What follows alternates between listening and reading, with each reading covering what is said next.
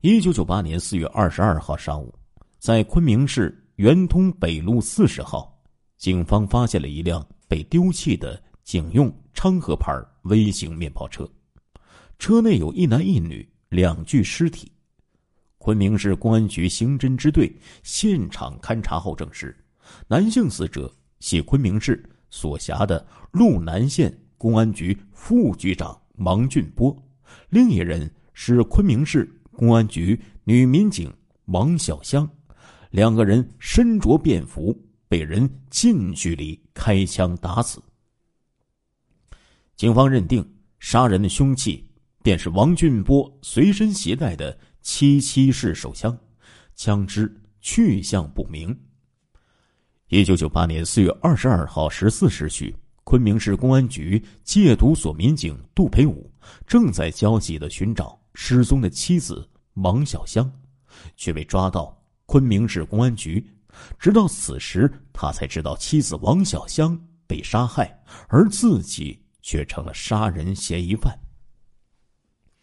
在专案组，杜培武经历了连续十天十夜的审讯。审讯的主要手段是疲劳战，不准睡觉。审讯一无所获。五月二号。杜培武被送往他自己的单位戒毒所，由专人看管起来。六月三十号上午，杜培武被押到昆明市中级人民法院进行测谎。他坦然坐在那里，看着他们把一条条导线连接在他的身体各处。警方提问：“你杀人了吗？”“没有。”结论却是说谎。一男一女对杜培武。不厌其烦的测试了一整天，最后的综合结论是杜培武在说谎。换句话说，杜培武将被当作杀害二王的重大嫌疑犯。案件的审理由此转入了残酷的第二阶段。从测谎的当天晚上开始，办案人员给杜培武戴上了脚镣，喝令他交代杀害二王的犯罪过程。他们用手铐将杜的双手呈大字形悬空吊在铁门上，另一段时间之后，在脚下塞进了一个凳子，以换取杜的老实交代。杜不断的声称冤枉，这又被认为是负隅顽抗。审讯人员便又猛地抽掉凳子，让杜突然悬空。如此反复，这仍然不能令杜培武屈服。审讯人员又用高压电警棍逐一的电击他的脚趾和手指。那些审讯人员有的跟杜培武熟悉，他们在用刑的时候冷冷的对杜培武说：“对不起了。”这一幕并非发生在某个秘密场所，而是在公安局的大院里上演。杜培武早已变了调的、令人毛骨悚然的惨叫声。使得许多正直的警察不寒而栗，他们中的有些人后来挺身而出，作为指控秦伯廉等人刑讯逼供的证人。酷刑之下，杜培武被迫低下了不屈的头颅，他开始供述杀人的罪行。当然，这个供述是带着引号的。为了不挨打。我不仅要按照审讯者的要求说，而且尽可能的要揣摩他们的意图。”杜培武说道。编好了杀人现场、杀人枪支的下落，却苦了杜培武。他交代了一个地方，刑警们马上就押着他去寻找，找不到就吊起来一顿毒打。杜培武绞尽脑汁想了一招，说道：“枪被拆散了。”沿途丢了，扔到滇池里去了。一九九八年七月十九号，杜培武被送回看守所。专案组的其中一个小头目警告他说：“如果翻供，小心收拾你。”从六月三十号到七月十九号，整整二十天，杜培武基本上没有睡过觉。跪在地上回答问题，就是最好的休息了。也只有这个时候，我才能缓一缓，补充一下体力。期间，杜培武于一九九八年七月二号被刑事拘留。他认为，从四月二十二号至七月二号，一共七十天被限制人身自由，属于非法拘禁。这个时候，身为警察的杜培武已经不像样子了，目光呆滞，步履蹒跚，两个手腕和双脚脚踝均被手铐、脚镣掉烂、化脓，手背乌黑，肿的就像戴着拳击手套似的。几天之后，杜培武慢慢的缓了过来，他写好了刑讯逼供控告书，交给住所检察官范显忠。这位检察官当着上百名在押疑犯和管教干部的面，被杜拍下了四张伤情照片。这四张照片以后起到了很大的作用。一九九八年十二月十七号，昆明市中级法院开庭审理杜培武故意杀人案，律师为杜培武做了无罪辩护。公诉机关。指控杜培武的杀人动机是，因怀疑其妻王小香与王俊波有不正当两性关系，而对二人怀恨在心。令人关注的是，公诉方同时提供了侦查机关利用高科技手段获得的证据，包括警犬气味的鉴别、泥土化学成分的分析。拉曼测试等，也就是射击火药残留物测试，称其检测物来源为昌河面包车离合器踏板、油门踏板、刹车踏板上的泥土，与杜培武所穿的鞋袜气味相一致，与其衬衣以及衣袋上粘附的泥土痕迹、衣袋内一张一百元人民币上的泥土痕迹等为同一类泥土。在其所穿衬衣右袖口处检出军用枪支射击后附着的火药残留物。据此，侦查和公诉机关认为，杜曾经驾驶过这辆微型面包车，并且开过枪，或许是要借以展示超强的刑侦技术力量。控方指派十一名工程师级的刑侦技术人员出庭作证，但是。两位辩护律师却发现了破绽，在警方的现场勘查笔录上，仅仅记载离合器踏板上附着有足迹遗留的泥土，并没有包括刹车踏板和油门踏板。那么这两处的泥土是从哪里来的呢？杜培武当庭展示了他身上清晰可见的伤情，并强烈要求公诉人出示住所检察官拍摄的照片。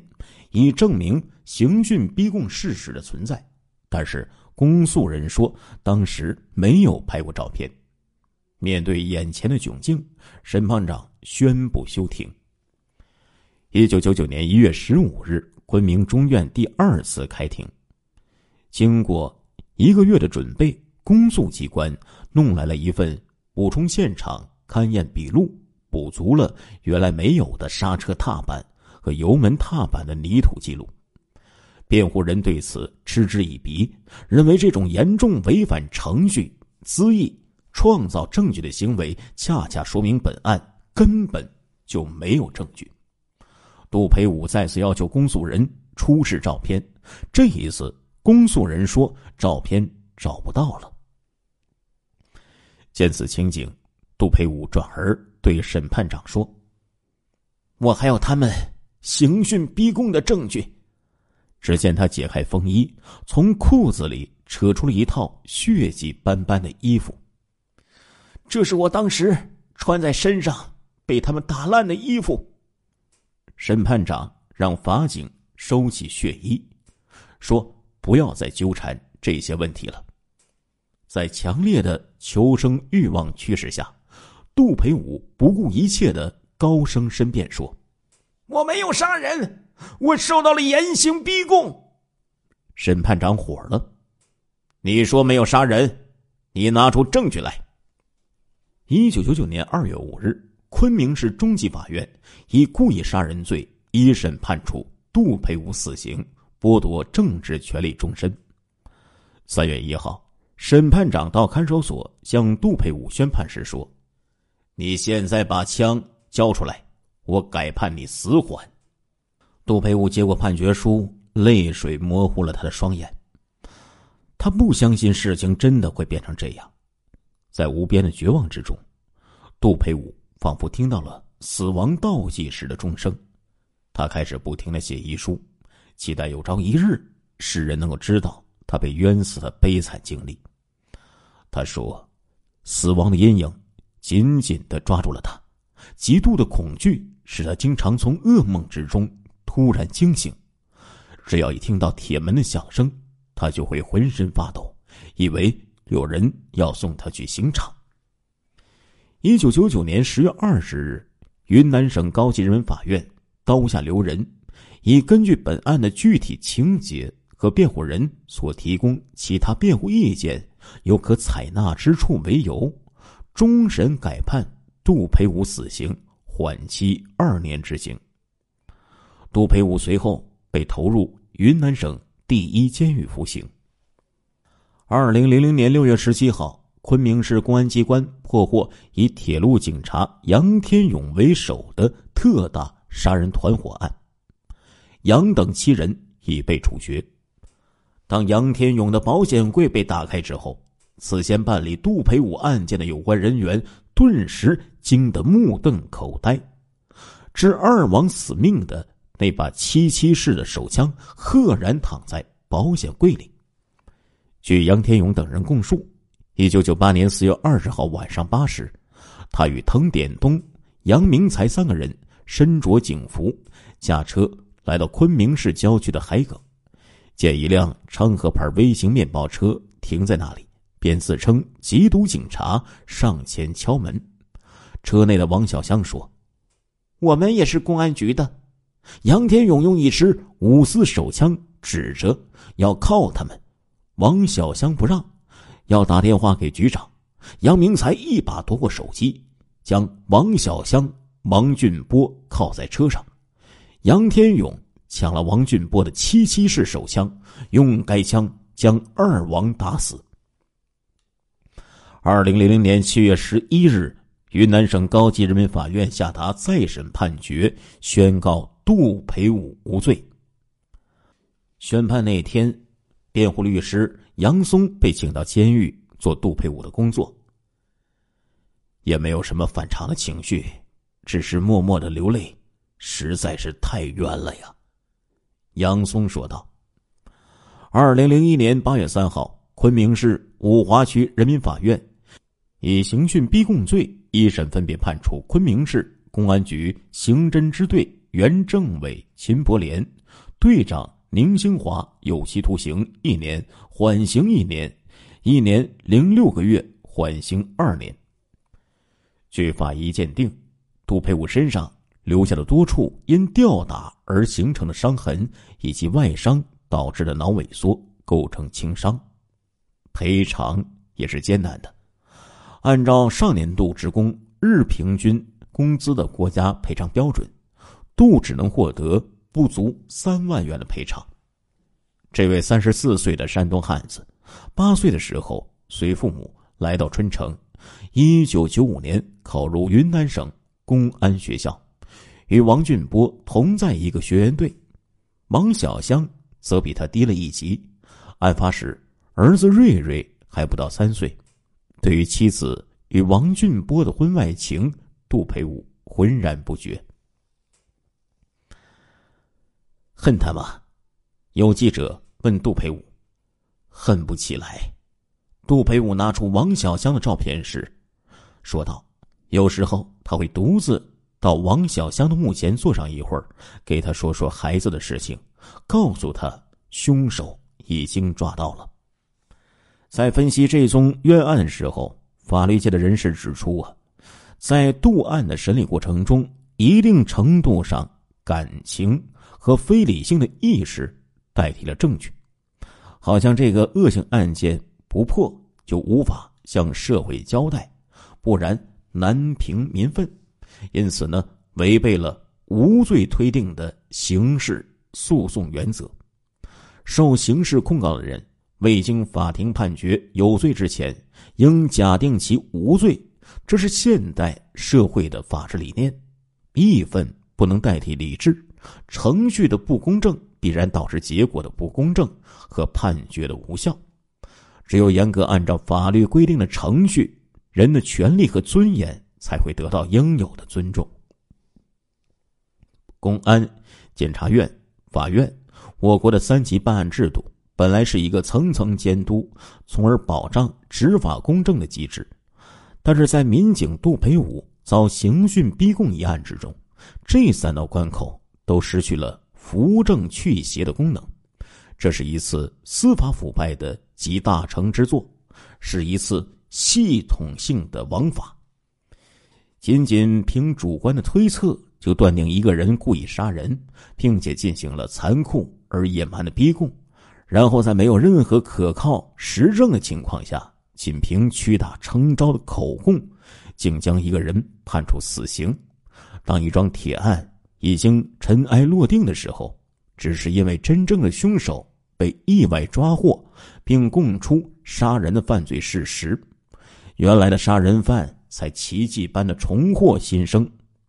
云南戒毒所民警杜培武遭刑讯逼供一案，之所以受到全国媒体和司法界的高度关注，其原因除了逼供手段的令人发指和案件的戏剧性变化之外，最重要的恐怕是此案留给人们很多值得反思的东西。